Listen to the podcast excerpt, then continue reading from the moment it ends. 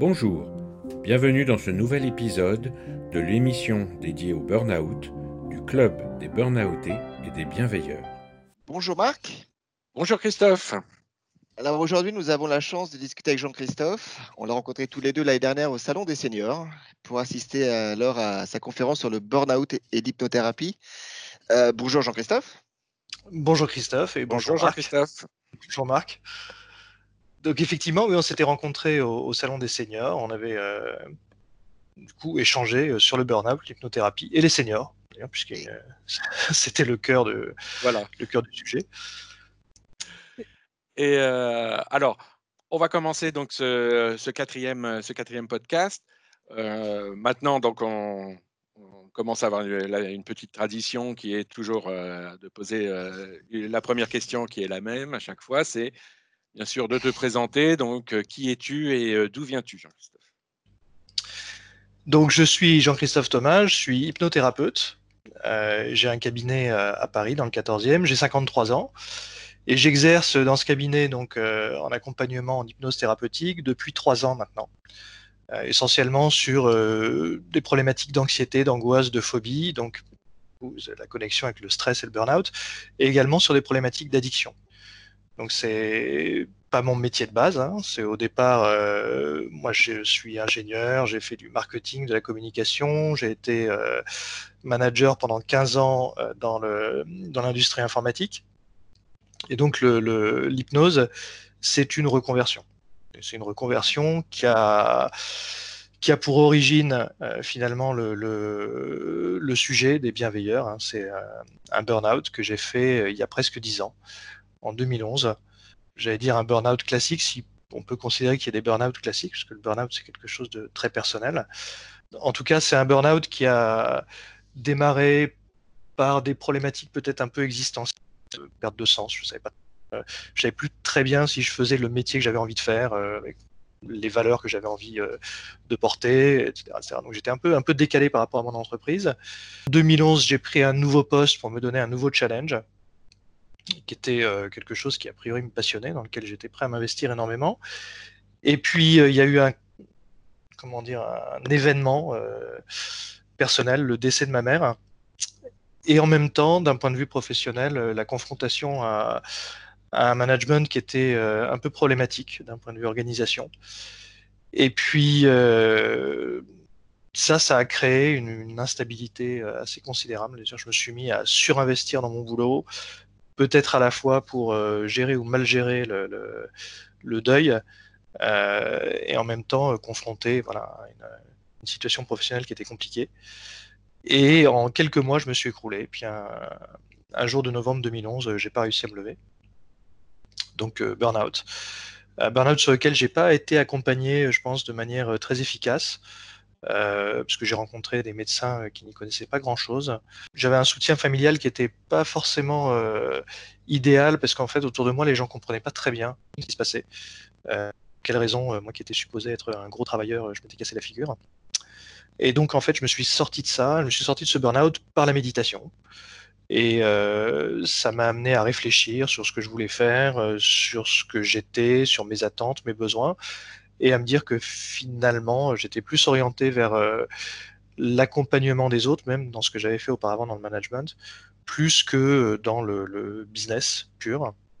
Et donc, j'ai continué sur cette voie, la méditation, puis l'hypnose, puis en faire mon métier et devenir aujourd'hui euh, hypnothérapeute.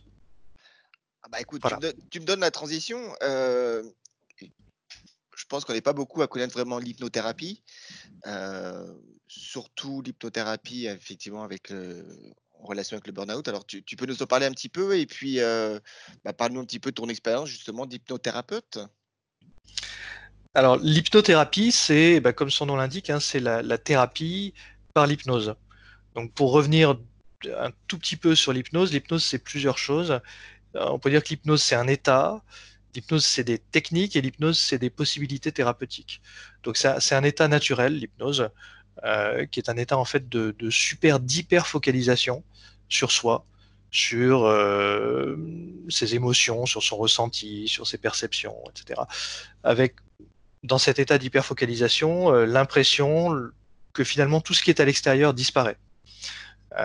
donc c'est un état qu'on peut rencontrer dans une forme légère, hein, on va dire. Par exemple, quand on regarde un film au cinéma, on est tellement dans le film qu'on oublie qu'on est dans un cinéma et qu'on est en train de regarder un mur, en fait. Euh, mais ça peut être ce que rencontrent les sportifs quand ils sont dans cette expérience qu'on appelle le flow, où ils ont l'impression que tout se déroule très bien, comme s'ils avaient cette espèce de, maîtrise, de contrôle, de sensation de tous leurs muscles, tous leurs os, tous leurs ligaments, etc. Et euh, cette capacité à faire le geste parfait. Euh, donc c'est un état qui est complètement naturel. Et en fait, cet état, c'est un état qui permet d'accéder à des ressources, qui permet d'accéder à des émotions, qui permet d'installer une forme de créativité euh, différente, de, de, créer des potentiels, on va dire. Donc c'est un état qui est très très riche. L'hypnose, c'est aussi des techniques, donc c'est les techniques qu'utilisent euh, les hypnothérapeutes. Et ces techniques, en fait, elles permettent de faire entrer le client dans son état d'hypnose, de façon à ce que le client puisse justement exploiter euh, ses ressources ou euh, changer ses perceptions, changer sa manière de ressentir, de vivre des émotions. Donc c'est tout un tas de techniques qui s'apprennent. Hein. Et puis, ce sont des possibilités thérapeutiques, parce qu'à partir du moment où on a cette connexion à soi-même qui est euh, extrêmement forte, cette focalisation sur soi-même, ça permet de travailler sur beaucoup de choses. Donc ça permet effectivement de changer des points de vue, changer des perceptions, ça permet de changer des rapports aux émotions, ça permet de faire beaucoup de choses et donc de travailler sur des choses qui sont euh, voilà des anxiétés, des angoisses, des phobies. Ça permet de travailler sur euh, euh, tout ce qui est gestion émotionnelle. La gestion émotionnelle, on la retrouve par exemple dans des, des problématiques de poids ou des problématiques d'addiction. ça permet aussi de travailler sur l'exploitation de ressources. Euh, ce qui fait que c'est très utilisé en hypno-coaching, par exemple, pour euh, le développement personnel. Ça permet aussi de préparer des situations, puisqu'on peut du coup visualiser des choses et se mettre virtuellement, on va dire, dans des situations pour pouvoir les vivre, les revivre, les préparer. Donc ça, a des possibilités thérapeutiques et de coaching euh, très, très importantes et qui sont du coup très utilisables sur le burn-out et notamment pour aller chercher, j'allais dire, les différentes touches thérapeutique dont on a besoin sur le, sur le burn-out. Alors justement, tu, tu en parles, tu, tu, reçois bien sûr des, des personnes qui traversent des, un burn-out. Euh, est-ce que, de ton expérience, est-ce que tu peux nous parler un petit peu des origines des burn-out que, que tu rencontres chez ces personnes? Alors, le burn-out, c'est un truc qui est à la fois... Euh, qui, est, qui, est, assez particulier en fait, parce que c'est à la fois très très générique, on va dire, hein, au sens où c'est, euh, comme son nom l'indique, c'est un cramage. Donc, le burn-out, c'est qu'on a, on a brûlé toute l'énergie. Euh, et en même temps, euh, c'est une personne, un burn-out. C'est-à-dire qu'en fait, le burn-out, tel que moi je le, décris, hein, c'est la rencontre entre une personne et un contexte, et un contexte qui s'avère toxique pour une personne.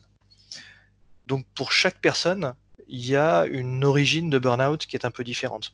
Donc dans les gens que je vois, il y a des gens quand on les regarde un peu de l'extérieur, hein, qui sont, euh, on va dire, des travaillomanes, et euh, qui explosent euh, avec cette impression en fait que c'est eux qui se poussent à bosser de plus en plus et de plus en plus, sans forcément avoir de pression de l'extérieur. Il y en a d'autres, au contraire, qui sont plutôt sous pression, avec l'impression que, euh, avec ce, sentiment que c'est le contexte extérieur qui les oblige à bosser. Il y a des gens pour lesquels c'est beaucoup plus perçu comme personnel, sous des formes de harcèlement, euh, c'est-à-dire qu'il y a une personne, un manager, un, collaborateur, je sais pas qui, qui, euh, voilà, qui va les faire, va les pousser en fait dans leurs limites. Donc on a, voilà, on a, on a des perceptions qui sont assez différentes. Ce qui, ce qui est sûr en tout cas, c'est que euh, derrière tout ça, il y a aussi des problèmes de fond, avec des gens qui à un moment se disent mais qu'est-ce qui se passe Qu'est-ce que je suis en train de faire là? Je suis en train de, je me fais, je suis un peu dépassé. Et puis, euh, il y, a quand même une. Au-delà du contexte extérieur, il y a une sorte de faille, en fait, euh, à l'intérieur, une sorte de faiblesse. Quand je dis une faiblesse, on a tous des faiblesses, en fait. On a tous euh, des failles, on a tous des, défauts de cuirasse. La plupart du temps, on vit plutôt bien avec ça, notamment quand on arrive à savoir à peu près où sont ses défauts. Et puis parfois, il se trouve qu'on va se retrouver dans un contexte où le contexte, ça peut être une personne, mais ça peut être l'organisation, en fait, va aller taper dans la faille. Et euh, bah, quand on tape dans la faille, et si cette faille n'est pas bien protégée, on entre dans cette phase de résistance et à un moment on explose en fait. Et, euh, ça amène cet épuisement. Donc les, gens que je vois en fait, ils sont euh, finalement ils, sont, ils ont tous ce profil un peu différent, hein, soit travaillomane, soit sous pression, soit harcelé, etc. Et puis ils ont tous ce point commun, c'est qu'ils ont euh, une petite faille personnelle, plus ou moins grosse, plus ou moins importante, qui fait que soit ils sont incapables d'arrêter, par exemple d'arrêter de travailler, soit il y a quelque chose en eux qui les pousse à continuer ou à résister. C'est quelque chose qu'il faut euh, résoudre en fait. Cette incapacité, cette partie de soi en fait qui fait qu'on continue. C'est super intéressant. Euh, on en a parlé récemment tous, les trois. Hein. on sait que tu fais aussi de la méditation. Euh, mm-hmm. ça, t'aide au quotidien, ça aide beaucoup de gens au quotidien d'ailleurs. Est-ce que d'après toi, il y a, des, certaines passerelles qui existent entre la méditation, l'hypnothérapie, sur le traitement du burn-out notamment? Alors, bah, personnellement, moi, je, considère que la méditation et l'hypnose sont extrêmement reliés. tout le monde n'est pas forcément d'accord. La, méditation, pour moi, en tout cas, la méditation que je pratique, c'est une méditation d'observation. Donc, d'observation de, soi, observation de ses émotions. Donc, c'est effectivement un état de focalisation sur soi. Euh, et en fait, quand on observe quelque chose, si moi j'observe une sensation, par exemple, euh, cette sensation, elle peut être créée par une émotion si j'observe une émotion, bah en fait, je suis focalisé sur quelque chose qui est en train de se passer dans mon inconscient. Et je suis dans une, finalement dans une sorte d'état d'auto-hypnose quand je fais cette forme de méditation-là. L'hypnose, en fait, ce qu'elle va permettre, c'est d'exploiter cet état de conscience, de focalisation, pour aller travailler dessus avec un objectif. Donc, euh, c'est comme une sorte de, de, de méditation, mais accompagnée par l'hypnothérapeute et orientée sur un objectif. Donc il y a quelque chose de, il y a quelque chose de très proche. la différence en fait qu'il y a entre l'hypnose et la méditation, que je fais, bah, en tout cas, la différence principale que je vois, c'est que la méditation, ça n'a rien de, ça n'est pas une thérapie. La méditation, c'est pas curatif. Euh, la méditation, c'est une pratique, c'est un entretien. Euh, c'est quelque chose qui fait que on apprend en fait à observer, à reconnaître, à accepter en fait des émotions pour petit à petit apprendre à les intégrer. C'est comme une forme de résiliation continue, de résiliation, de résilience, je veux dire, euh, et de résiliation du burn-out. Je résilie mon contrat burn-out. Euh, c'est une forme de résilience en continu, en fait. Donc c'est quelque chose qui est très important dans, l'entretien. Dans ma pratique, quand je travaille avec des gens qui, sont en situation de pré-burnout ou de burn-out, euh, dans les séances on fait de l'hypnose. Et moi, j'encourage beaucoup et énormément, et systématiquement d'ailleurs, euh, mes clients à pratiquer la méditation comme pratique d'entretien, à la fois pour apprendre à se connecter, à se reconnecter à eux, notamment avec des, pratiques de type euh, body scan, pour sortir du mental et se reconnecter au corps, et puis au quotidien, pour apprendre à connaître, reconnaître, accepter et intégrer les émotions qui peuvent arriver et du coup éviter d'être embarqué dans les émotions, éviter de partir dans des spirales émotionnelles qui font que bah, justement on, se brûle. Oui, donc effectivement, c'est assez complémentaire et ce sont deux, techniques qui peuvent énormément aider en fait les gens qui, traversent aujourd'hui des burn-out.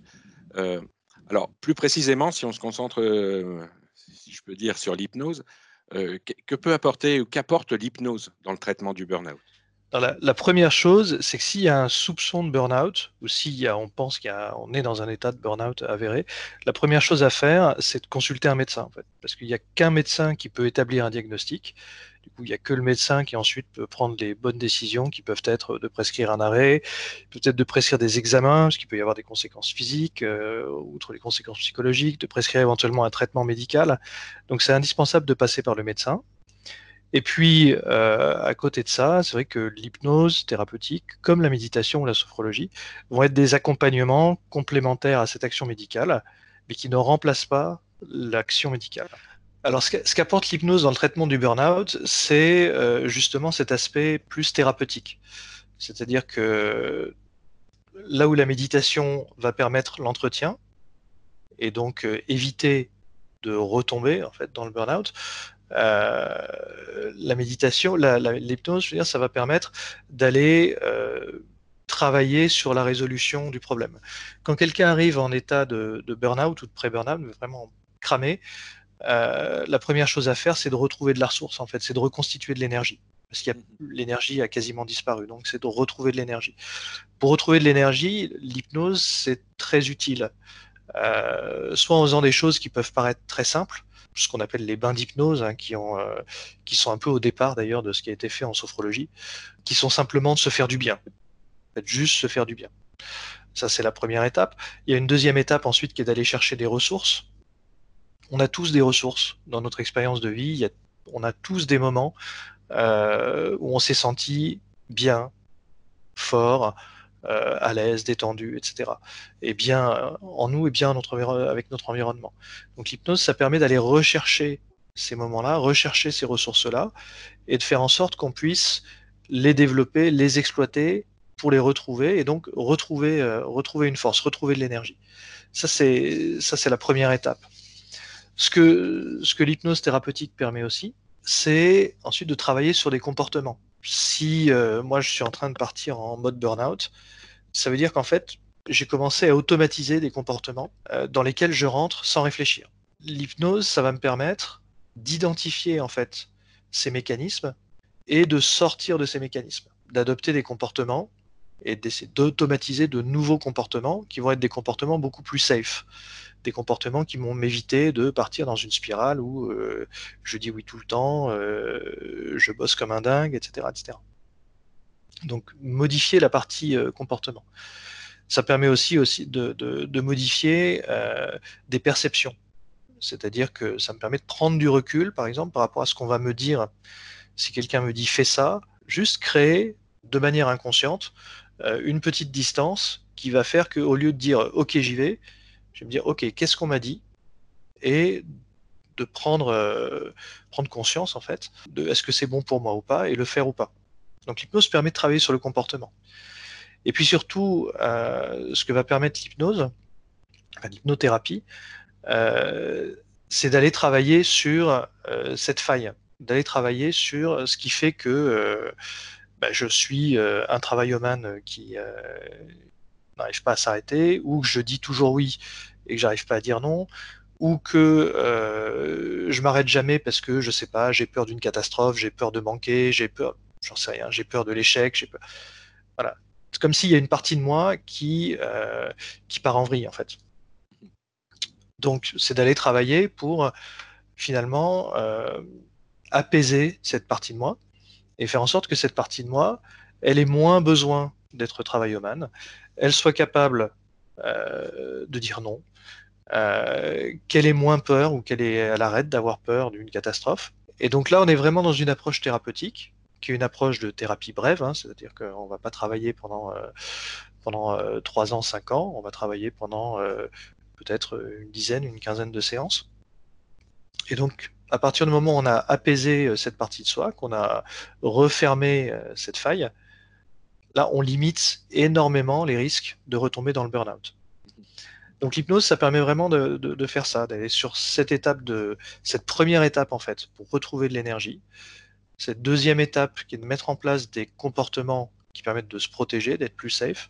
Et puis cette troisième étape euh, qui est d'aller euh, finalement euh, soigner, c'est un terme médical soigner, mais en tout cas permettre à cette partie, cette partie fragile, en fait, de se solidifier pour éviter le burn-out. Ouais, c'est passionnant. Euh, et puis, je pense que tu, tu, vas en éclairer plus d'une et plus d'un sur l'hypnothérapie. Aujourd'hui, bon, on est tous dans une situation très compliquée. Hein. on est tous en confinement, euh, avec les gens qui travaillent, les gens qui ne travaillent pas, etc., etc., avec euh, tous les, toutes les, les, angoisses, les peurs, les doutes, etc. Qu'est-ce que tu peux conseiller aujourd'hui aux, personnes confinées? Et, la, et, une autre question subsidiaire, c'est est-ce que toi, aujourd'hui, en tant qu'hypnothérapeute, bah, tu, tu, tu restes ouvert pour ces personnes Tu peux encore les aider? Alors, moi, j'ai fermé mon cabinet. Euh, j'ai fermé mon cabinet euh, dès, la, mi-mars euh, pour des raisons de, sanitaires en fait. Hein. donc j'ai encore j'ai quelques consultations à distance en visioconférence. J'ai des, collègues d'ailleurs qui pratiquent ça régulièrement. Moi je suis plus adepte de la consultation en face à face par rapport à la pratique que je fais. Euh, donc j'attends la, sortie du confinement comme beaucoup de monde avec impatience. la, façon dont je vois ce confinement, qui est pas toujours, qui est, inconfortable, hein, il faut, c'est pas parce que je suis hypnothérapeute et que je pratique la méditation que je me sens super à l'aise tout le temps. J'avais effectivement une de mes clientes qui me posait la même question. Je disais, pour moi, la, ce, confinement et cette période, c'est un peu une période Robinson Crusoe, en fait. Euh, c'est-à-dire qu'on se retrouve euh, sur une île, euh, et puis il faut que, faut qu'on se refasse une vie. et en fait, pour se refaire une vie, on peut moins que d'habitude compter sur l'extérieur. Donc la dynamique, elle vient pas de l'extérieur, il faut qu'on se crée notre propre dynamique. Nos occupations, elles vont moins venir de l'extérieur, il faut qu'on se crée nos propres occupations, notre propre rythme, etc. etc. donc ça veut dire qu'il faut qu'on se replonge sur nous, en fait, il faut qu'on se recentre. Euh, et c'est comme Robinson Crusoe. Robinson Crusoe, il sait pas quand est-ce que, il sait même pas d'ailleurs si un jour il va sortir de son île. Euh, il sait pas ce qui va se passer en fait. Donc on a, on a un peu cette même incertitude aussi. Donc je pense que c'est finalement une période où euh, on peut se permettre d'être un peu plus égoïste. Euh, égoïste au sens se recentrer sur soi, revenir à soi, et sans culpabiliser du tout. Hein. on n'a aucune raison de culpabiliser. et en simplement en observant et en se posant la question de manière très ouverte et très gentille, hein, très bienveillante, de euh, qu'est-ce qui me plaît, qu'est-ce qui me fait plaisir finalement euh, pour moi. Et, je pense que c'est en fait une très bonne occasion aussi de revenir à un mode de vie euh, que beaucoup de gens aujourd'hui finalement, les, que les moins de 20 ans comme on dit, ne peuvent pas connaître, qui est ce, mode de vie où on n'avait pas les réseaux sociaux, on avait moins de télévision, on n'avait pas de chaîne de télévision en continu, on était dans un mode de vie beaucoup plus déconnecté, euh, où le temps n'avait pas exactement le, même rythme, et donc d'être dans un mode plus, euh, plus d'observation, en fait. D'observation de soi, d'observation de ce qu'il y a autour, euh, et de recentrage, un peu égoïste. Et là-dedans, bah, la méditation, c'est quelque chose qui aide énormément, qui est très utile. Et puis, comme on a droit à une heure, de, une heure de promenade par jour, je pense que c'est très bien de pouvoir l'utiliser juste pour le plaisir de, s'observer euh, marcher et puis d'observer ce qu'il y a autour de nous. Parce que finalement, c'est quelque chose qu'on fait assez peu euh, quand on est euh, pris par le rythme. Souvent, on se contente de marcher pour aller d'un endroit à un autre. Et bien là, c'est l'occasion de marcher pour marcher, d'observer ce qu'on a autour de nous et la façon dont on vit ça. Je pense que c'est une bonne opportunité. Et comme tu dis, c'est très important, effectivement, de profiter de cette heure pour marcher, faire un break, je pense aussi à toutes les personnes qui font beaucoup de télétravail et qui n'en ont peut-être pas l'habitude et qui, en font euh, peut-être un peu trop. Donc, euh, tout à fait en accord avec ce que tu viens de dire. Il faut vraiment profiter de ce temps pour, euh, pour se poser, faire des pauses, s'aérer. Et puis, et puis penser à soi, pour le qu'on soit, parce qu'il y a beaucoup de situations différentes. Effectivement, il y a des gens qui sont en télétravail et qui ont éventuellement l'habitude de faire du télétravail. Il y a des gens pour lesquels c'est un peu la première fois. Euh, ou en tout cas leur entreprise est en train de se réorganiser autour de ça et c'est plus ou moins efficace. Il y a des gens qui ne peuvent pas travailler. Euh, de toute façon, comme on, est, on se retrouve chez soi et le, finalement notre monde il tourne vraiment autour de nous et donc on peut, on peut prendre le temps de se dire je vais faire les choses à ma manière. Et c'est important de prendre ce temps-là en fait puisque au final, c'est comme pour Robinson Crusoe. Si Robinson Crusoe il s'en sort bien sur son île, euh, c'est pas tellement à cause de l'île ou des animaux qu'il y a autour, c'est parce que lui, il a réussi à se restructurer son monde autour de lui et autour de ce qui est important pour lui. Donc euh, voilà, on peut être tous un petit Robinson Crusoe et, profiter de ça. Quoi. Et on peut tenir longtemps sur une île, hein. d'après euh, d'après le cas en tout cas. D'après ouais. Et puis, ah. merci pour l'allusion, l'allusion à Rombasson. Ça, c'est une pique pour mon ami Marc. Euh, on se moque pas des cheveux hein, pendant le confinement. On se moque pas des coupes des cheveux.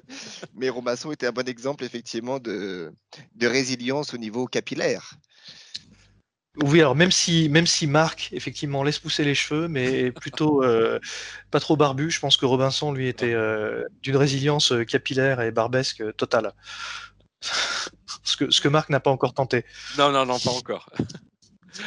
bon, et eh ben, on va. C'était, c'était vraiment passionnant. Hein. Merci, merci Jean-Christophe pour ce, temps. On a, on a, énormément appris.